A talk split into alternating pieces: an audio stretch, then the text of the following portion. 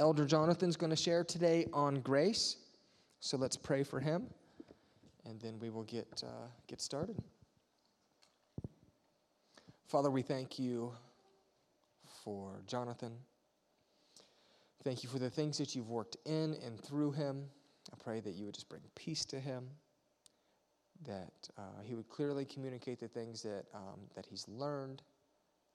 May we walk out of here um, different. So give us ears to hear and eyes to see, hearts fertile soil, minds to comprehend, and feet that want to run with obedience. In Jesus' name, amen. Amen. Thank you. pickleball sounds fun, but uh, it, if you're bad at tennis, can you be good at pickleball? Okay, there might be hope for me. I like that. All right. Uh, first of all, thank you to Stephen and Janae. I, uh, I'm just always a, always a mess, but they, uh, I went over there and Janae was helping me get this thing hooked up, and she had to touch touch my hair, so I'm sorry. And uh, it was probably still wet and gross from. I, I, did take a shower. It was wet and gross from a shower, but uh, she got me all hooked up, and then and then Stephen's Stephen checked to make sure that the slides I'd sent last night were right. So it's a good thing he checked because I looked at it and said, "Oh no, that's that's what Pastor Joey preached on last week." So almost didn't have the right scripture up there, and um, interrupting him during during worship. And if you don't know, he has to, he has to click on the appropriate slide. That way you guys know what to sing. So he's downloading my new file that I sent him while also clicking. So he's back and forth, like getting my file, clicking so you guys know what the, the lyrics are to this, the song. It was quite the ordeal in multitasking. So well done, Stephen. Yeah. What would we do without our tech booth? Thank you. Yeah, so, anyways, hopefully this goes better than than the way it started. All right, so talking more about grace. Today's subject is reigning by grace. And figured it'd be good to start with a question. Get things going, get it easy. Is God any different today than he was 2,000 years ago? No. Uh, Jesus was present on earth at the time. God wasn't any different then. How about 3,500 years ago, around the time of Moses? Was God any different? No. How about even before that, during the time of Noah? No, see, I'm keeping it easy for you. You're welcome. God is not different. He's the same yesterday, today, and forever. I bring that up because grace, the grace of God, is evident throughout all of Scripture. It's not just a New Testament idea. A lot of times we, we think about grace and we think about the ultimate sacrifice that Jesus did and the grace that came with that, which is, which is awesome. Um, but that's not where it started. You got uh, actually in the book of Genesis 6 8, Noah said, God said to Noah, but Noah found grace in the eyes of the Lord. God didn't say anything. This is just what the text says. but Noah found grace in the eyes of the Lord. So even in Genesis, we get the idea of grace that in the very introduction of the Bible, when God was ready to destroy and start over, decided to show grace to Noah and his family and anybody else that was ready to, and willing to listen, even though there weren't really anybody. They all thought he was crazy. Uh, you got Abraham and Sarah. The number of times that they screwed up was uh, kind of embarrassing for them, but it you know gives us hope that we can too be uh, a little bit of a mess and screw up, and God was still faithful to His promises to them and their offspring. And Jacob, that's a guy I'd love to uh, do a whole series on why God chose Jacob over his twin brother Esau. Um, he was, he was quite the character. But God still, still used his transformational grace to uh, have Jacob become Israel and have 12 sons and on and on and on. Also, Joseph. He endured a lot of hardship, impressive amount of hardship, and still was faithful to God only through the grace of God. I'm sure that he was able to persevere through all that. Moses, a murderer, runs away, spends his time as a farmhand on his father in law's land, um, and by the grace of God was used to deliver the Lord's people from Egypt. And on and on and on, right? We could keep going forever talking about all the times that God's grace was evident throughout Scripture. The Israelites, Rahab, David, all people who experienced God's grace, that had lives that were transformed by Him. And none of these people on their own were remarkable and, and you know, on their own or deserved this grace in any particular way, but he gave it freely to them and he gives it freely to us. So, last week, Pastor Joey taught on grace in a way that we don't hear often, right? Uh, grace is transformational. It's, it's not in the sense that we get to just feel less guilty about our sin, but that grace is so powerful that if utilized fully, we become more like Jesus. So it's not just a covering of our sin so that way we look more like, we still look like the world, but we're just more forgiven, right? Instead, it's um, that we look more like Jesus because of the power of grace. So we're going to continue with that idea today. Uh, actually, I have another thing to confess, another just sidetrack of me being a little bit of a mess. I talked to Joey on Wednesday and said, Hey, I'm working through the sermon this week. I just want to make sure I'm on the right track of what you, what you had as an idea for grace on this topic. And he said, Wait, you're preaching Sunday? uh, I don't know. Am I? And um, through that conversation, it was correct. I was wrong. He was actually right in this case, which I hate to admit. But um, I was supposed to two weeks from now. But we, we decided through that conversation that this particular topic is a perfect, um, in just immediately right after what we talked about last week. So here I am, and uh, everything's okay. Joe, you were right. It still hurts. Still hurts. So today's topic is reigning by grace. And what does it mean to reign? Well, in this context, it means to prevail or rule. And we're specifically talking about sin. And uh, I didn't hear any grumbling, so that's good. Oh man, I don't want to talk about sin again, right? Well, too bad, not taking complaints. Um, but seriously, what is the one thing that separates us most from God? It's our sin. and so, in our journey of loving God and growing closer to Him, we should be discussing sin often. The entire biblical narrative is a redemption story. And redemption from what? It's our sin. And uh, so, is this just to focus on how terrible of people we are? No, I mean, yes, we are kind of terrible people at times, right? But the biblical narrative and God's redemptive, redemptive um, character that He is is just to show how awesome God is, how He's merciful, He's gracious, worthy of all praise. And what does He want from us? He wants us to trust Him. He wants us to partner with Him. And can we trust Him? Yes. The entire word is a reminder of, throughout all the Torah, the prophets, the writings, the New Testament, everything points to the fact that we can trust God and He is worthy. And, um, all right, so we're going to hang out a little bit in Romans today. So let's dig into this a little more. Our focus is going to start in Romans 5. So go ahead. If you've got your Bibles, turn there. If you don't, I hope that I actually got the right slides to Stephen and that we got this figured out. Perfect. Yes, thank you, Stephen. This is where we are. Romans 5, verse 12. this is where Paul brings up the two Adams. So I'll read, uh, read 12 through 16 here. Therefore, just as sin entered the world through the one man, that's Adam, and death through sin, and in this way, death came to all people because all sinned. To be sure, sin was in the world before the law was given. But sin is not charged against anyone's account where there is no law. Nevertheless, death reigned from the time of Adam to the time of Moses, even over those who did not sin by breaking a command, as did Adam, who was a pattern of the one to come. But the gift, this is where we're talking about grace, the gift is not like the trespass. For if the many died by the trespass of the one man, how much more did God's grace and the gift that came by the grace of the one man, Jesus Christ, overflow to the many? Nor can the gift of God be compared with the result of one man's sin. The judgment that followed one sin and brought condemnation, the judgment followed one sin and brought condemnation, but the gift followed many trespasses and brought justification. So I underlined that there, verse 15. How much more? Um, I just love that. Paul uses that a lot.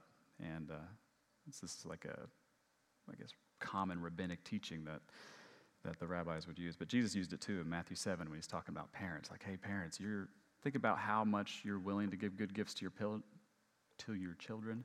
How much more is your Father in heaven willing to give good gifts to those who ask Him? So, we're going to see this theme of how much more um, throughout today as we, as we continue studying in Romans. and uh, so sin entered the world through the sin of Adam, and the impact of that has been huge. Huge. The law, trespasses, death, the pattern continued and continued. If all of us have been so hugely impacted by the one man, by that sin of Adam, then how much more should the impact of Jesus be? So let's keep reading in Romans 5 17 through 19 now. Just gets better and better. For if by the trespass of one man death reigned through that one man, how much more will those who receive God's abundant provision of grace and of the gift of righteousness reign in life through the one man, Jesus Christ? Consequently, just as one trespass resulted in condemnation for all people, so also one righteous act resulted in justification and life for all people. For just as though, just as through the disobedience of the one man the many were made sinners, so also through the obedience of the one man the many will be made righteous. This is good stuff, right? God's abundant provision of grace is what it says there. God's abundant provision of grace and the gift of righteousness is so much greater than the sin and death that followed Adam. So, grace is so much more than what we make it out to be, right? So, I want to talk about your identity now. And uh, again, I didn't really see anybody like, what? It's a good thing. But I'm not talking about pronouns, so don't get too excited. This is in reference to the scripture we are just reading through. Do you identify with Adam or with Jesus? Again, do you identify with sin or with grace and righteousness? Do you find yourself prone to saying something like, well, it's not my fault, I've got this sin problem, blame Adam? Or, praise God for the gift of grace and how much that is greater than my sin problem, thank you, Jesus. All right, what's our perspective when we're, when we're thinking about our sin? Jesus, the second Adam, as Paul's describing him here, does everything the complete opposite of the first Adam. Adam sinned, Jesus was obedient. Adam was condemned, and Jesus brought justification. Adam brought death, and Jesus brings grace and righteousness and life. So, are we following the pattern of the first Adam or the second Adam? How do we relate to God? Which representative is our representative to God? So, again, as we think on our prayer lives and as we're as we're relating with God and talking with Him, do we say, ah, Lord, forgive me for screwing up again? Or, Lord, I pray for your grace and power that, over, that will overcome the sin that I can't get rid of on my own. It's a kind of a kind of a perspective thing, right? Um, so, with how much of a stronghold sin is in our lives, how much more is the grace given through the death of Jesus? So, sin ain't got nothing. Sin ain't got nothing on the grace given by Jesus. So, do you think the failure of Adam is greater than the redemption through Jesus Christ? No. But sometimes the way we talk about our sin makes me think we often do believe that. And, um, you know, we're not, we're not studying or teaching really anything drastically new today, but that is a, this is a thing we need to be reminded of often, is it not? So I, I do want to have a little sidetrack here for a second and remind us who Paul is sending this message to, because I think this is where we Christians often mess up in, in the areas where we may be calling, or, or in evangelism, basically. Because is Paul talking to non Christians here? No. This is a letter to the church in Rome who are blended with Jewish Christians and Gentile Christians, so his audience already knows Jesus. This message is for believers. And once we know Jesus, we get to apply this teaching to our lives, right? So I bring that up because you may or may not have told others or have at least witnessed others um, as you're talking to non followers of Jesus. But, uh, you know, we, we're constantly trying to call people out on their sin, even if they're not followers of Jesus, right? Like, hey, don't you know what you're doing is wrong? Don't you know it's a sin? Don't you know God hates that? Don't you know you should live a different lifestyle? You need to fix that. You need to stop sinning and get right with God. So it's no wonder why, I mean, sometimes that probably works, right? I think, I think of those people at the picket signs at the concert, you know, the rock concert that are like, repent. It might work sometimes. So it's not entirely a bad thing, but I think it does lead to the um, opinion of Christians being judgmental, holier than thou people, right? We are, we are sinners and we're trying to apply the teachings of Jesus. And our conversation with non Christians needs to be um, not how to apply the teachings of Jesus, but just to get them to know who Jesus is, right? They need to get to know Jesus first. We deal with that first, and then we learn to apply his teachings. Um, in John 6 44, Jesus said, No one can come to me unless the Father who sent me draws them, and I will raise them up on the last day. God draws us into a relationship with him. God is drawing people all the time. He's not dragging them, though. Um, I think most of, not all, we've, we've been there where we recognize that God never dragged us, He was drawing us. And so many times we're like, hey, he was, he was drawing us over and over and over, and we just kept ignoring it, right? We rejected that draw way too many times before finally realizing how much we needed a Savior in a relationship with our Lord Jesus. But that draw can be rejected. Jesus said in John 16 that his Spirit will come and convict the world about sin, righteousness, and judgment. So I read that stuff and I think, uh, I got to remind myself to stay in my lane, right? I've got to apply Jesus' teachings to my life. I've got to disciple other Christians to do the same and tell non believers about who Jesus is and let his Holy Spirit convict them. So, people need to be, aware, need to be made aware of sin. Otherwise, why else would they need a Savior?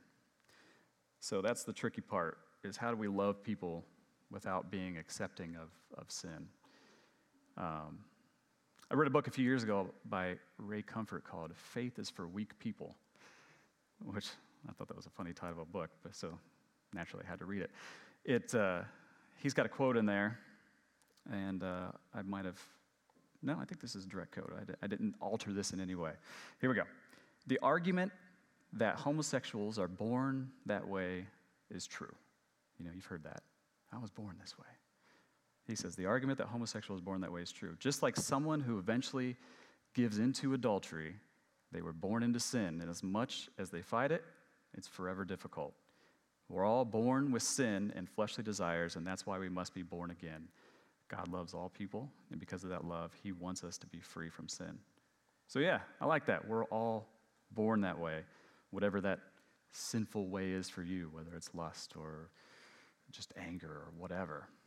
We're all born that way, and we've, um, we've got to be raised from death like Jesus was. But Jesus, those of us that have been raised from death with Jesus Christ now have power over that, which was once impossibly difficult to fight, right? So I'm getting slightly ahead of myself. Um, let's jump back to Romans 6. So we're a few verses ahead now.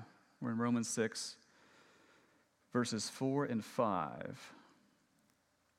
All right, just as Christ was raised from the dead through the glory of the Father, we too may live a new life. For if we have been united with him in death like his, we will certainly also be united with him in a resurrection like his. So we were united with him in death and united with him in resurrection. That's a new life. We live a new life and we're united with Jesus. John 8, 12 says the same thing. I am the light of the world. Jesus said, I am the light of the world. Whoever follows me will never walk in darkness, but will have the light of life. Our perspective changes to want to do the will of our Father because we are united with Christ and have the light of life. It's not the thought of, well, Jesus would want me to turn from this. It's a desire to where we say, I want to turn from this because of the love I have for Jesus and how that's changed my heart. Let's keep reading verses 6 here. For we know that our old self was crucified with him, so that the body ruled by sin might be done away with, that we should no longer be slaves to sin, because anyone who has died has been set free from sin. Now, if we died with Christ, we believe that we will also live with him. For we know that since Christ was raised from the dead, he cannot die again. Death no longer has mastery over him. The death he died, he died to sin once for all. But the life he lives, he lives to God. In the same way, in that same way, count yourselves dead to sin, but alive to Christ and Jesus. Alive to God in Christ Jesus. Therefore, do not let sin reign in your mortal body so that you obey its evil desires. So there's that word reign. Therefore, do not let sin reign. We died with Christ and we live with him. So I like to point out the, the tense of that verb there in, in verse 8 died. Does this mean that we die to sin if we do certain things or we die to sin if we just take certain actions? No, it's past tense. It already happened. We, as believers in Jesus Christ, as followers of Christ, it's already happened. It's a done deal. Christ was raised from the dead and cannot die again. In the same way that death no longer has mastery over him, sin no longer rules over us either, right? So, not only are we a new creation, we have this new ability. Uh, I don't know if you want to call it a superpower, but it is a new ability, a new power. The Holy Spirit in us. We're a brand new kind of human being now. This is that transformational power of grace. This is how we reign by grace. So, because of all that, our perspective needs to change from us thinking that we are fighting for victory over sin to us knowing that we are fighting from a position of victory, right? It's already, through the cross and resurrection of Christ, the victory has already been won. It's already done deal. The only power the enemy has is the power you give him. So we're to stand firm in Christ's victory. Our small group is going through uh, a series by Tony Evans called the uh, what's it called? The Power of Knowing God. And I've been reading his book, which has the same title, and there is a, uh, a great point about our identity as we continue to talk about our identity in Christ. And so I've got a, a quote from that here that I, this one I did kind of alter a little bit, but the idea is there. What happens when we are constantly seeking our identity in others? Buying our favorite athlete's jersey, buying a certain brand of athletic wear because someone we admire wears it and looks good wearing it, spending thousands on surgeries to fix flaws, desiring to go to the same vacation spots as someone else. People are desperate to establish their identity. Yet it seems that, oddly, depression, anxiety, worry, overspending, crash dieting, codependency, addiction, all these things are still a huge problem and seem to be on the rise. They don't seem to be getting any better. So I like that because the point he made about our identity is so often very skewed. That's straight up from the enemy, right? John 10:10 10, 10 says, "The thief comes only to steal, kill, and destroy, but Jesus came so that you might have life and have it to the full." So our identity needs to be found in Christ alone. Galatians 2:20 says, "I no longer live in Christ." I, Galatians 2:20 says, "Not I no longer live in Christ." It says, "I no longer live, but Christ lives in me." That's that's my identity. That's your identity. So many people, especially young people, don't have any truth in life because of what we just talked about, the social media and where they're trying to find identity and you know, every day they're being told how to think or feel or do this, do that, and you'll be loved and appreciated. And those are all constantly changing, right? The right thing, according to everyone else, is constantly changing. So um, it just never feels like they're doing anything correctly. And there's just no truth in their life at all. But we have truth, right? We have this Bible that tells us exactly who we are that we are made in the image of God, and that sin in our life has no power over us. Um, another quote from Tony's book here. So, Satan wants to steal your life from you. He can crush dreams, scar souls, ruin personal esteem, hope, relationship, finances, belief, and character. One of the benefits of knowing God more fully and deeply is that when you discover who He is, you also discover who you truly are. So, how much different would your life look if you recognized who you are in Christ? If I recognize who I am in Christ, your identity is in Him. My identity is in Him. And we recognize that Satan has one goal and he's good at it. But Jesus Christ is so much more than any of that. Sin's difficult, but how much more powerful, how much more meaningful is Jesus over all that other stuff? So, um, I was talking about this, this is probably, I don't know, a year or two ago with somebody. Um, we were talking about Romans and this, this whole idea of us just having, once we're in Christ, we have this power over sin in our lives. And they said, well, what about, what about the conundrum that Paul has in Rome, at the end of Romans 7? Where he says, you know, I do the things I don't want to do, and I don't do the things I do want to do, and it's a really long paragraph that's kind of hard to read. You got to go through it really slowly. Um, but I've heard people reference that and say, you know, it does make them feel better about the struggle of sin. So what about that? What about his his his struggles there? Um, but I think uh, that no matter how hard, you know, this is where he's basically saying no matter how hard he tries, he's he's keeps doing it, keeps doing the things he doesn't want to do, keeps not doing the things he do, does want to do.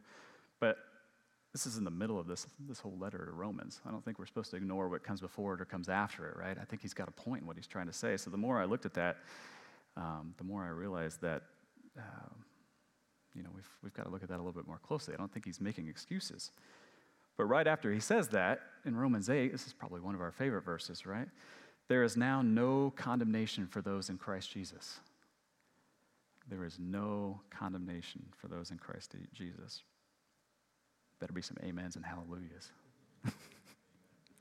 All right. God says you stand before him with zero condemnation. So even if we have a sin problem, God's gracious, right? Because of Jesus, we spend eternity beyond this life with God, but eternal life starts now.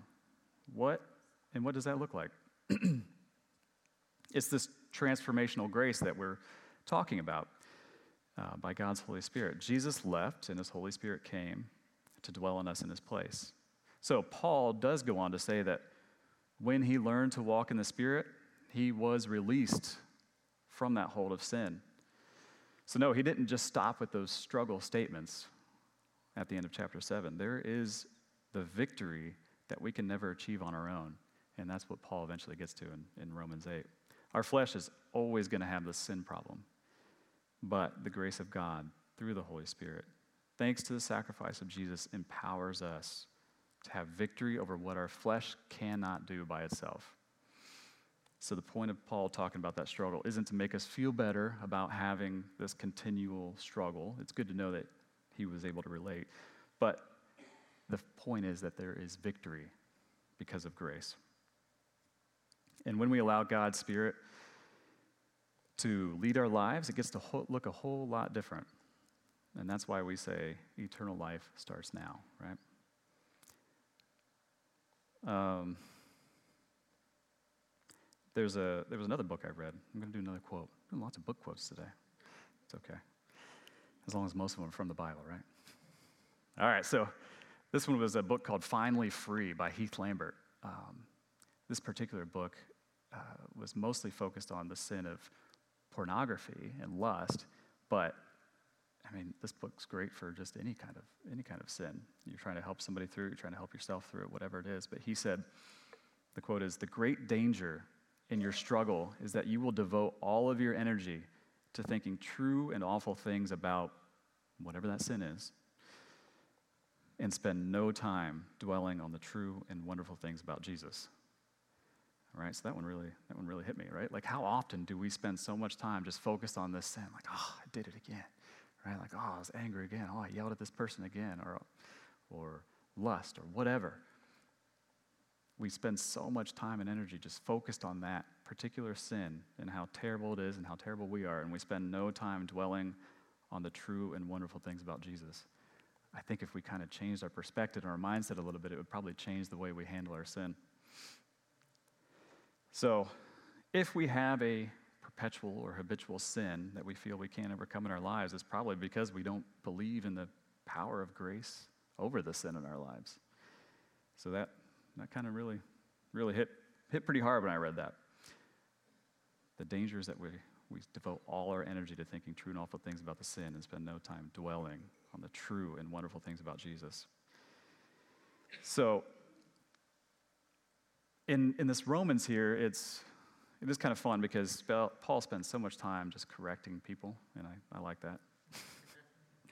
he spends so much time correcting both the Gentile Christians that are in Rome and the Jewish Christians that are in Rome because that had to be just crazy, those two groups being together, right? But they're both like, my standard of measurement, my, my, my measurement stick, I think of like a yardstick, and they're like, and the, you know, the Jewish Christians are like, we've got the Torah, this is our measurement stick, and it's better than yours. And the Gentile Christians are like, well, we've got our moral law, and it's better than yours. And Paul just says, stop. You're all sinners. Neither one of you are measuring up to whatever that level of, you know, that measurement stick. You're not, you're not living up to it at all. You're all sinners. Everyone, no matter what you're gauging yourself against, we can't live up to it. Can't conquer sin on our own.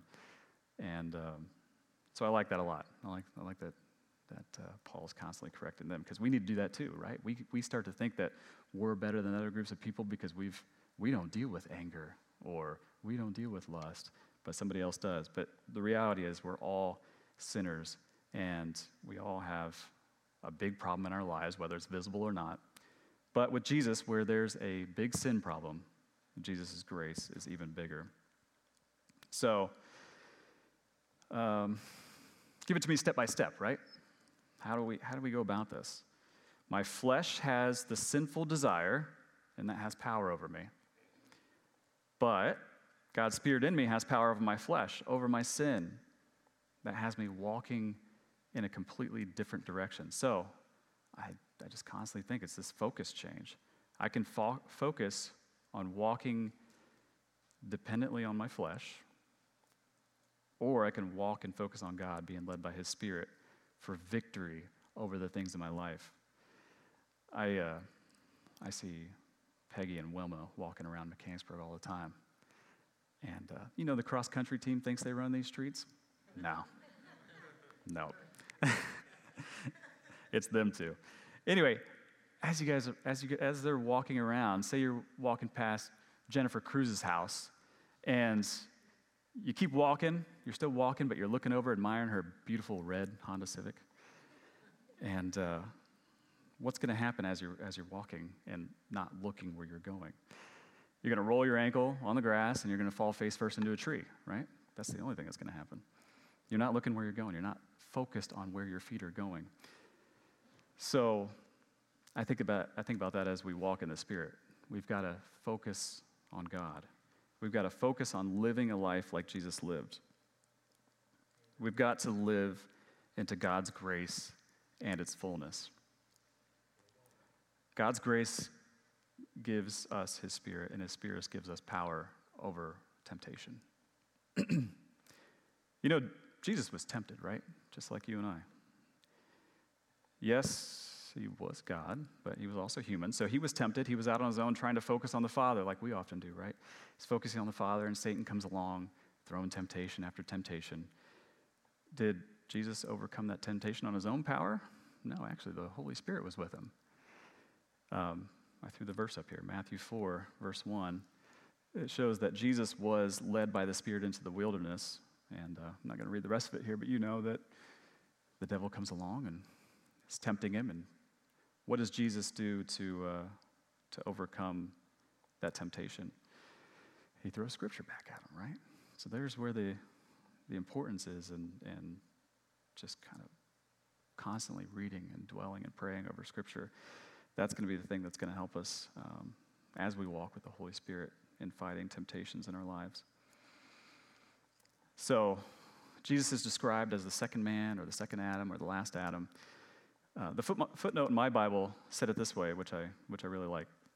the first Adam was tested in the garden, gave in to Satan, and got the human race kicked out into the wilderness. The last Adam, Jesus here, went into the wilderness to defeat Satan so that he can escort us back into the garden. I like that. That's really good. So, having just finished Revelation, we know it could be some time before we're back in the garden with Jesus. Uh, hopefully sooner than later, especially since the election cycle has started again. Lord, come now. Please come now. Anyways, we haven't been escorted back to the garden yet, but that's coming. And the same Holy Spirit that was with Jesus in the wilderness and empowered him to overcome the enemy's temptation is with us and can empower us in the same way. So, Jesus quoted scripture. Is, is scripture one of the first things that we turn to or the last? So that was, that was convicting when I thought about that. If Jesus needed to use scripture against the enemy, how much more do we, right? Our struggle in this world is against what? Fighting our fleshly desires or trying our hardest not to sin or to feel powerless? Um, I threw Ephesians 6.12 up here. Our struggle is not against flesh and blood, but against the schemes of the rulers, against the authorities, against the cosmic powers of the darkness, against evil spiritual forces in heaven. Our sin and our temptation is so much more than what we think it is. The people are real, the problems are real, they're just not the root problem, right? So we've got to recognize the real enemy isn't the person that you're upset with or in conflict with. Um, it's not your job, it's not your health, it's not the economy. Guess what? It's not even the person in the White House, right? The real enemy isn't visible. The fight isn't visible. The pain is real, the struggle, the defeat, the heartache, the frustration, all that stuff is very real. But um, I know it's not Halloween time, but the Satan that we see walking around during Halloween, it, Halloween time is not, not how he is. The spiritual stuff is real. Jesus casting out demons wasn't fiction or fantasy stuff. Jesus being tempted in the desert wasn't like a sci fi story of Morpheus, Morpheus offering the red pill or the blue pill. Uh, it's the spiritual forces, the darkness, the light. It's all real and it's all around. We can't ignore it. So when Paul was writing to the Ephesians, um, he was talking about putting on the armor of God to be strengthened by the Lord in his vast strength. So they needed to understand, we need to understand that they were not strong enough. We are not strong enough on our own to resist the temptations and tactics of the enemy. It is God's power and strength that empowers us to overcome. So, this is kind of like my, my hype talk, my pep speech, right? Like, we need to be reminded of this stuff as often as possible because uh, grace is transformational, grace is life bringing. Evil won't win. Don't let the enemy win, right? Um, trust what God says is true. His grace has already given us the victory over sin. Identify with Jesus, not with Adam. Spend time in His Word and in prayer with Him. Allow His Holy Spirit to empower you to overcome sin. We can't do it on our own, and we are all in great need of His grace to reign in our lives. So I wanted to finish with uh, Hebrews chapter 4 here. Therefore, since we have a great high priest who has ascended into heaven, Jesus, the Son of God, let us hold firmly to the faith we profess. For we do not have a high priest who is unable to empathize with our weakness, but we have one who has been tempted in every way, just as we are, yet he did not sin. Let us then approach God's throne of grace with confidence, so that we may receive mercy and find grace to help us in our time of need. So we are to approach God's grace with confidence. Right? All right, let's pray. Father, thank you for this reminder today of just how powerful you are and how transformational your grace is, how much more we could be utilizing grace in our lives. So, Father, as we um, as we pray now and as we get ready to leave and eat lunch and whatever else we're doing today, I pray that you'll just constantly remind us that your grace is way more than just a covering of our sin. Your grace is powerful enough to have us overcome the sin in our lives. And I pray that we'll just be constantly reminded of that, that we won't be beat up, we won't feel pressed down by the sin and temptation in our lives, but we'll feel this just confidence in who you are and the powerful ways that you can transform us to overcome that sin and that temptation in our lives. So, Father, be with us today. Thank you for the time that we get to worship you this morning together as a congregation. And we pray this all in Jesus' name. Amen.